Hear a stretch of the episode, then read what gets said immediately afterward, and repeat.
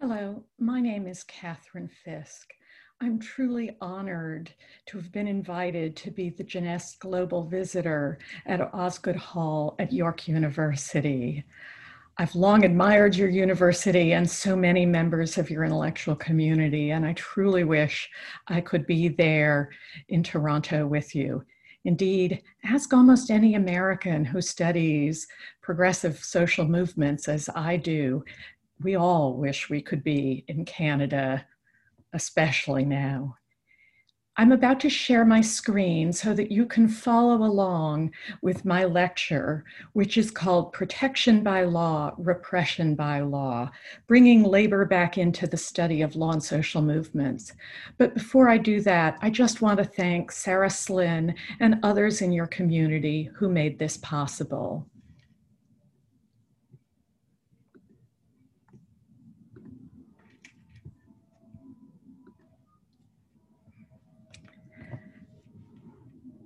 This project, which is a forthcoming article in the Emory Law Journal, is co authored with my truly superb co author, Diana Reddy, who is a labor lawyer as well as now a PhD student at Berkeley in jurisprudence and social policy.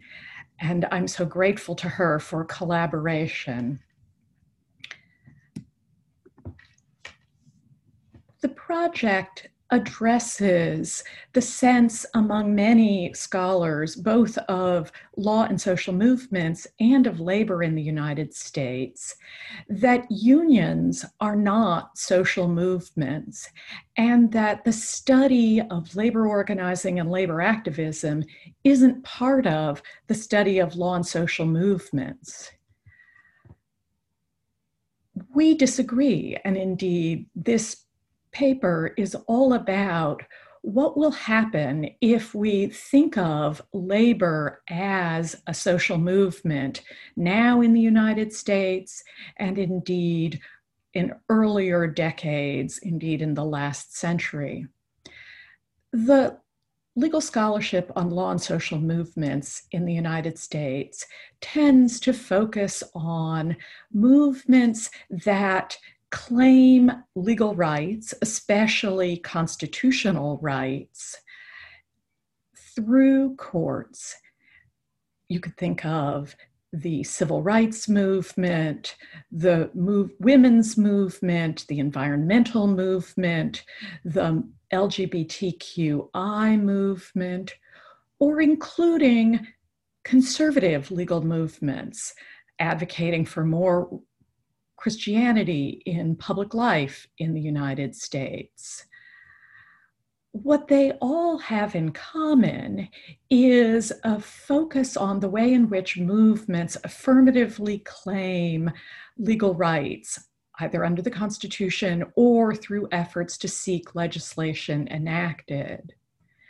The labor movement is a different story particularly as it has been regulated by law in the United States since 1947. It is an alternative model for how social movements and law intersect. And this paper helps us think about why. To begin with, is it in fact the case that labor is underrepresented, at least in US legal scholarship about social movements? The answer is yes, and the slide you're now looking at shows why.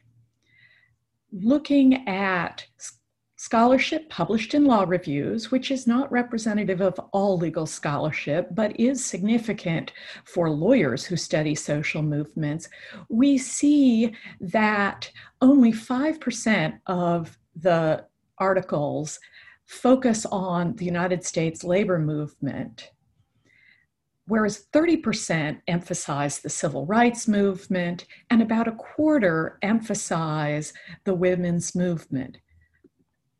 So, our question is how might the experiences of the labor movement, and in particular of labor unions as they have been regulated by US law, change the way we think about law and social movements. And so this project is an effort at theory generation for US legal scholars, and indeed for US scholars of social movements more generally. But I hope that it may also speak to things that are relevant to Canadian legal scholars. To understand labor and labor unions as a social movement in the United States, I think it's important to understand what we think of as a legal bargain that labor either struck or had imposed upon it in the 20th century. As we all know, under the Wagner Act, the National Labor Relations Act of 1935, workers acting through unions gained the right to bargain collectively and the union that the majority chose gave, gained the right to be the exclusive representative of workers in a unit. And workers themselves, as part of this, gained rights to join and assist labor unions. And this, of course, is true under the Canadian models, nationally and provincially, modeled on the Wagner Act. As you also know, Congress enacted amendments to the Wagner Act in 1947 when a Republican majority took over the Congress for the first time since the Franklin Delano Roosevelt landslide victory in 1932. The Taft Hartley Act of 1947 made collective bargaining agreements enforceable in court, made unions subject to suit to enforce those agreements, and also restricted union economic, social, and political power by restricting picketing, by restricting strikes, by restricting boycotts, especially secondary boycotts, by prohibiting the use of labor power to resolve disputes about which union has the right to represent particular group of workers. And then these restrictions were further tightened by legislation enacted in 1959, which also regulated the internal functioning of labor unions in a way that is unique under US federal law for how the internal governance of private membership organizations is regulated. The consequence of this regulatory regime has been significant for labor as a movement and for labor unions as institutions. The case study that I'm going to talk about in a moment was the first decision of the United States Supreme Court under the Taft Hartley Act upholding a damages award against a union for having engaged in picketing, striking, and what to the union was perfectly ordinary labor protest. It's important to note, however, that this is not just legal history, although I will talk about legal history. More recently, the same union, the International Longshore and Warehouse Workers Union, which represents port workers up and down the Pacific coast, including in British Columbia and in Hawaii, was recently subjected to a nearly $94 million judgment for engaging in what was ultimately determined to be an unlawful slowdown to, pro- to protest the decision of the port operator in Portland, Oregon, to use members of another union rather than the ILWU to engage in certain work. Both the 1952 judgment that I'll talk about and the 2019 judgment are large enough, were and are large enough that if the union actually had to pay it in 1950s or has to pay it now, it will bankrupt the entire international union. This case, we think, represents a significant moment in the history of labor as a social movement because it was uh, an important milestone in how labor came to understand that its relationship to law was largely going to be one of repressing movement activism, and that the costs of violating the law could be disastrous for the union and its members. But exactly how that happened is not well understood. There isn't, for example, a book that recounts the history of how union lawyers writ large responded to the repressive legal regulation that Congress enacted in 1947. And so this case study and these, this article is part of a longer term project that both I and my co author, separately and together, are engaged in to understand how workers, union leaders, and in my case, especially union lawyers, made sense of the changed legal environment and how the decisions they made affected the path that the labor movement would take then and now. It all arose from a fairly ordinary dispute at the port in Juneau, Alaska. As World War II wound down, the a lumber yard or a lumber company in Juneau changed hands as the new owners anticipated the importance of shifting to a new model of production in the post war environment where they could no longer count on lucrative cost plus wartime contracts to sell the entirety of their lumber that was cut and processed at the mill to the United States Armed Forces the new owners of the mill kept up the operations using all the same workers, all the same processes, but with the significant difference that they refused to honor a collective bargaining agreement that had been in force with the Longshore Workers Union since the 1930s, and instead chose to have mill workers represented by the International Woodworkers Association to load the lumber onto barges at the lumberyard's docks. From the standpoint of the ILWU, this was a breach of contract and was also an unfair labor practice because the from their view, the employer was repudiating the recognition of the ILWU.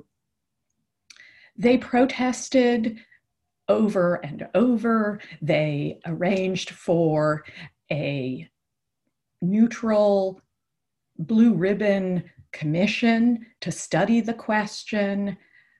They tried to resolve the dispute within the framework of the Congress of Industrial Organizations, which was the federation that both the ILWU and the IWA belonged to. All of them determined that the work was properly done by ILWU members, but the company was particularly keen to get rid of the ILWU probably because the ILWU at the time was engaged in a pitched battle with the government of the United States over the effort of the US government to deport ILWU President Harry Bridges. Who was an extremely effective union leader, wildly popular with the membership, radical, activist, and a suspected communist because Bridges was an Australian national, although he'd been in the US for almost 30 years by that point. The government tried four times unsuccessfully to deport him as an alleged communist. So, when the union's efforts to resolve the matter amicably failed, they picketed at the sawmill and managed to shut down its operations. They placed Juneau spruce on the union's unfair list, and so when the company loaded barges with members of the IWA, they had a hard time finding anybody to unload them at ports in British Columbia or on the West Coast ultimately finding the one non ILWU port at Tacoma, Washington, was willing to unload the lubber. This protest, the lawyers worried, was going to be a basis for an injunction or damages action under the brand new Taft Hartley Act, because the protest happened just as Taft Hartley took effect they were right, the lawyers were right. Eventually, the NLRB, after two tries of the company, found that the, the loading belonged to the IWA, not the ILWU, and that the picketing in protest of the abrogation of the agreement constituted an unlawful strike under the Taft Hartley Act. The matter was tried to a jury, which awarded $750,000 in damages, which is about 8 million in US dollars in 2020 dollars, and more money than the ILWU International had in its bank accounts. From the union standpoint, this was a clear effort to engage in strike breaking. As you can see from the cartoon published, when the Supreme Court handed down its decision upholding the verdict in 1952, the dispatcher, the ILWU newspaper, published a cartoon recognizing that this strategy was going to be a very effective strike breaking and potential union busting tactic. But the union's objection to what the company was doing was also illegal. And thus, the dispatcher critical news coverage, the lawyers worried, might become the basis of further damages actions for the reason that the damages award was in part based on the union having listed Juneau spruce lumber on its unfair list, which is why the longshoremen in British Columbia refused to unload the struck lumber. There was a long legal struggle over the effort to collect the damages judgment. The employer hired lawyers up and down the West Coast, but especially in California.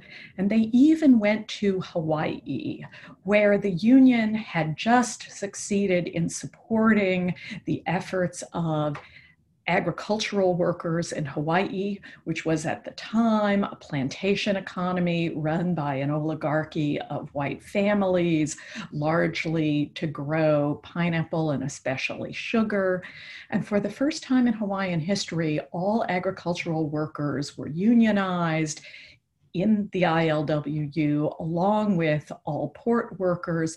That phenomenally successful organizing campaign transformed forever the politics of Hawaii, which went from being what we would now call a red, as in Republican dominated plantation state, to a blue, Democratic dominated, multiracial, politically progressive workforce the struggle over damages judgment, over the effort to collect the damages judgment, is a very long, hard fought struggle that ultimately ended in, for the most part, success for the union.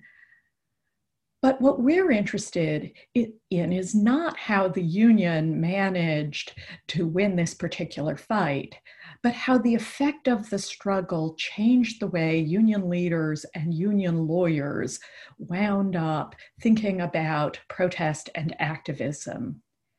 And the short answer is that the change was significant. As you can see from this letter on the right, local leaders began to rely more than they had on the advice of counsel.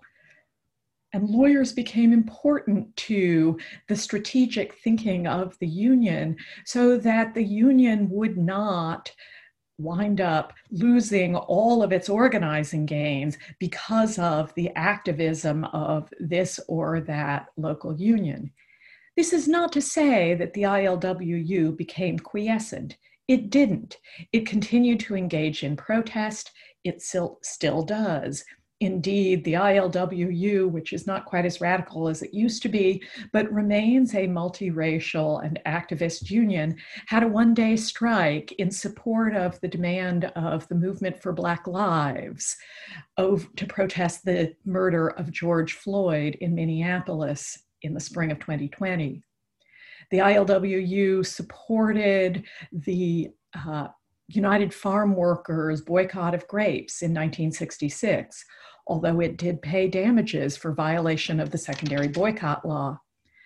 But the point is, is that lawyers became much more important to the strategic thinking of unions. And thus, what we see is that the same legal regulation that protects and regulates unions and gives them power in the workplace also changes the way unions must address activism by their members. So, what do we take from this as we think about how the experience of labor might complicate the way we think of the relationship between law and social movements.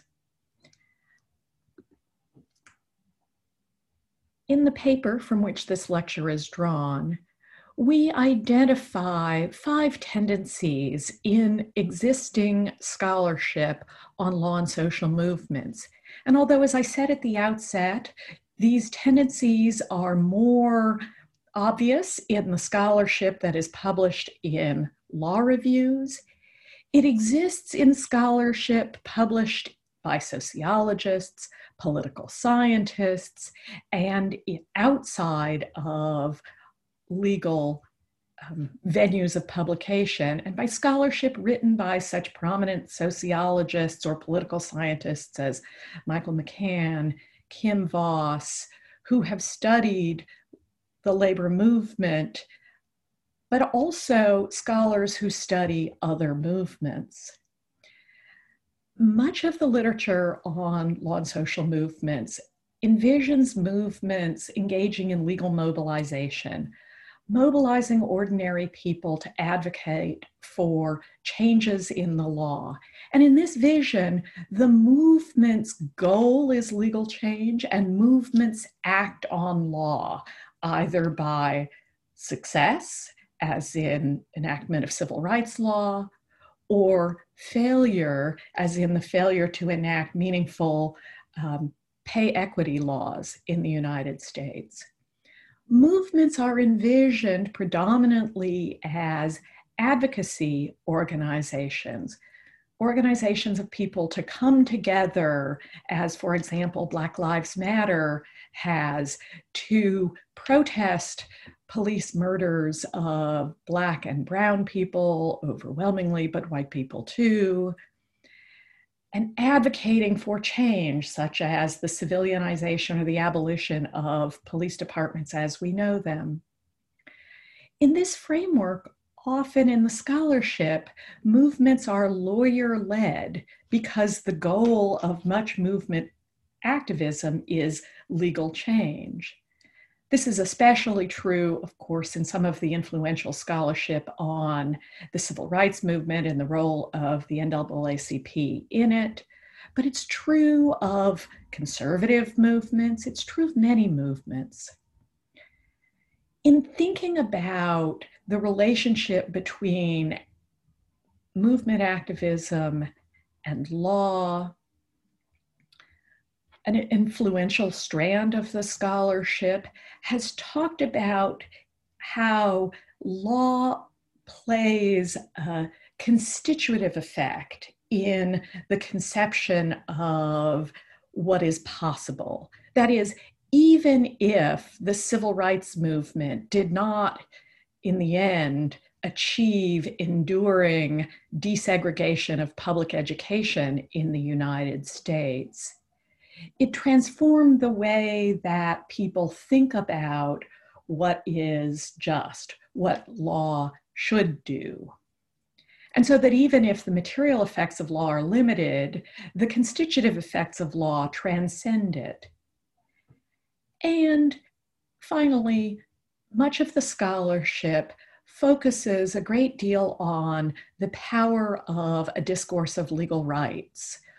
What changes when people think of something as a right? The, when we bring labor back into law and social movement scholarship, we get a more complex picture, or perhaps a more multidimensional picture of the relationship between movements and law we see the ways in which law channels movement activism more clearly than much of the law and social movement scholarship. Now, I want to I don't want to minimize the way in which scholars, including some that I named earlier and others who I haven't named, talk about the significance of law influencing what movements can do. So, in a paper studies the way in which postal regulation could influence how movements communicate.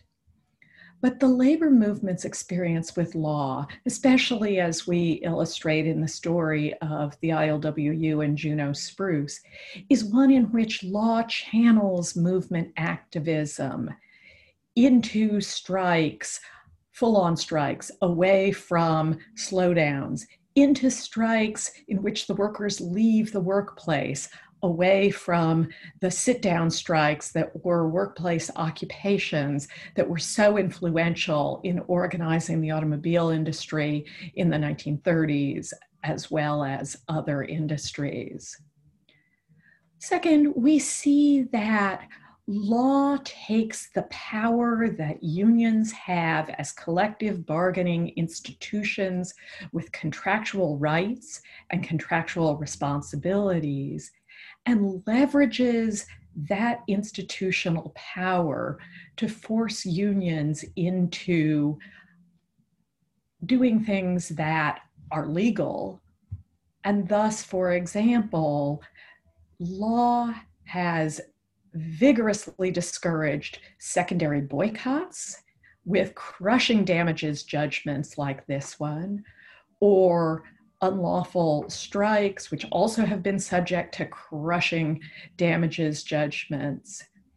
And this has takes what makes the union powerful, its huge members, huge number of members, the money it has, the dues structure, the collective bargaining contracts that give it power in the workplace, and turns it against the radical tendencies of the union. Third, the labor movement as democratic, majoritarian institutions, and I mean that small democratic, that is, they elect their leadership and are required by law, indeed, to elect their leadership. The labor movement has always insisted that it is a worker led organization, that the union is its members, it's not its leaders. And yet, lawyers wound up playing a more significant role than they might have because of the need to protect the union from legal liabilities of the sort we described. Fourth, bringing labor back in allows us to think about how law changed unions and the labor movement in very material ways, and how that then changed what unions could imagine as possible. And thus, for example, if we think about why some of the organizing today that focuses on supply chains in agriculture, for example, which has been so influential in the South Florida tomato crop because of the organizing of the Coalition of Immokalee Workers, or worker center organizing that organizes on a community wide basis, especially in the immigrant community, but not exclusively. One reason that these organizations organizations disclaim being labor unions and disclaim collective bargaining focused on changing conditions on the ground is because the legal restrictions that would come along with being unions. And then finally, the experience of the labor movement has been that rights discourse has been less compelling in achieving their goals. In part, that's because the Supreme Court, for example, has never, since 1942, ruled solidly that workers have a protected constitutional right to engage in labor protest. Civil rights groups have a First Amendment free speech right to engage in picketing and secondary boycotts. The Supreme Court ruled in a case arising out of the civil rights activism of the 1960s. But the labor movement does not and continues to be enjoined from engaging in on the streets protest.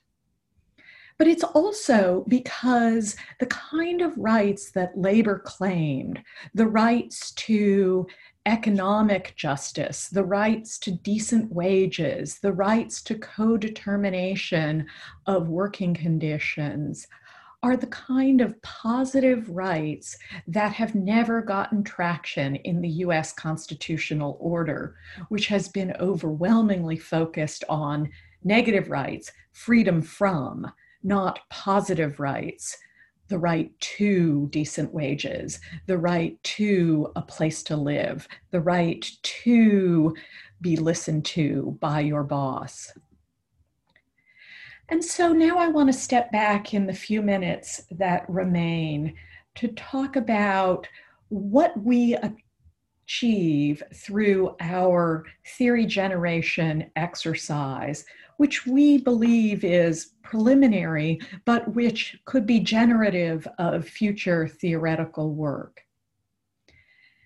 What we argue is that when movements engage with the legal system, they are in part engaging with the legacies of pre- previous movement actors. For example, when the ILWU in 1966 tried to support the efforts of the United Farm Workers to organize California agriculture on a sectoral basis, and found common cause of the port workers, the warehouse workers, and the farm workers. Both the ILWU and the UFW paid damages for their coalition work, which is not to say that the labor movement did not support the UFW. Some did, some did not nor is it to say that the labor movement did not support, for example, the campaigns of the civil rights movement. The labor movement, at least some unions, were provided important financial, political, and logistical support for the lunch counter sit ins that marked the beginning of the direct action phase of the civil rights movement in the early 1960s. But it is to say that both labor and the civil rights groups would pay a price through collaborative work. That law, when it constituted one agency in the United States to address labor issues, a separate agency to address civil rights issues, when law thwarted the CIO's drive to organize in the South by using, among other things, the anti communist oath provision of the Taft Hartley Act. That made cross sectoral, cross racial, regional, multi issue organizing much more difficult. And that wound up influencing the future of the labor movement, making it whiter than it would have been, and making it more male than it would otherwise have been. It also wound up impoverishing, we believe, and we're not the only ones, civil rights, women's, and other movements that followed after by depriving them of the power that they might have had had they had a stronger foothold in workplaces and in the power that workers acting collectively have. And so when we think about how this happened, it's important to understand the role that lawyers played in this process. That often the understanding of the role of lawyers in the social movement process is identified in the four bullet points on the left. We, the scholarship thinks about lawyers as advocates, lawyers shaping movement strategy to achieve legal goals, lawyers as being an important part of the um, skill and their networks being important in empowering movements, and that's been especially true of the conservative social movements in the United States. And then much of the debate has focused on the professional responsibility that lawyers should have to ensure that they don't dominate union, sorry, don't dominate movements. But when you bring labor back in, we have a somewhat more um, nuanced understanding of the role that lawyers play. Lawyers were the way that law channeled the labor movement towards less radical and less disruptive goals and actions. Lawyers did so because of their professional responsibility to protect their client, the union, and to protect the assets of the union from damages judgments. And thus, no matter how much lawyers tried to help their clients achieve their goals, no matter how much they tried to support the union's radical activism. And the lawyers for the ILWU during the period that I talked about were as radical, as rebellious, as activist as any. They were active in civil rights causes. They were um, targeted by the FBI for their radical activism. There was an assassination attempt on them. These were not timid, quiescent, or conservative lawyers by any stretch. And yet, even they were forced into a position of helping the union leaderships protect the union so that it could survive to fight another day from this repressive law. And so, as we think going forward about how the movements that came after the labor movement were shaped by its experience, the we see that there the challenges that they faced in forming coalitions the challenge they faced in avoiding the alleged repression, uh, sorry, the uh, repression associated with alleged communist leadership in their ranks. Those influenced to some extent the course of the civil rights movement and feminist movement and other movements. But I think it's important also to understand that they, in turn, made a series of choices about how they would organize, how they would choose law, use law, navigate legal repression in pursuit of their goals that has influenced the movements that have come after.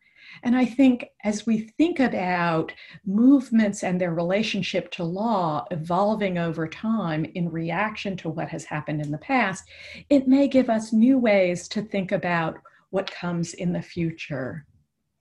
And thus, the history of the labor movement is one in which law, especially beginning in 1935, became less repressive than it had been in the past. There is no denying that. But that the price labor paid for the protections it gained and for the power it gained, such as it was, as an institutional player in, to a limited extent, negotiating, if not co determining, working conditions came with a set of constraints that channeled the future of the movement that made it more conservative than it would otherwise have been, and did so in ways that are perhaps more subtle than the usual understanding of straightforward legal repression might suggest. And thus, we close with the language of Elizabeth Gurley Flynn, a noted civil rights and labor organizer, who over the course of her lifetime reflected that law both empowered labor but also repressed labor. And that we will see, I believe, going forward with the movements arising today, that along with legal protection will be legal repression as well. And the question is how today's movements will navigate the past and the restrictions of the movements that came before them to achieve their goals in the future. Thank you very much. I look forward to being in conversation during the panel.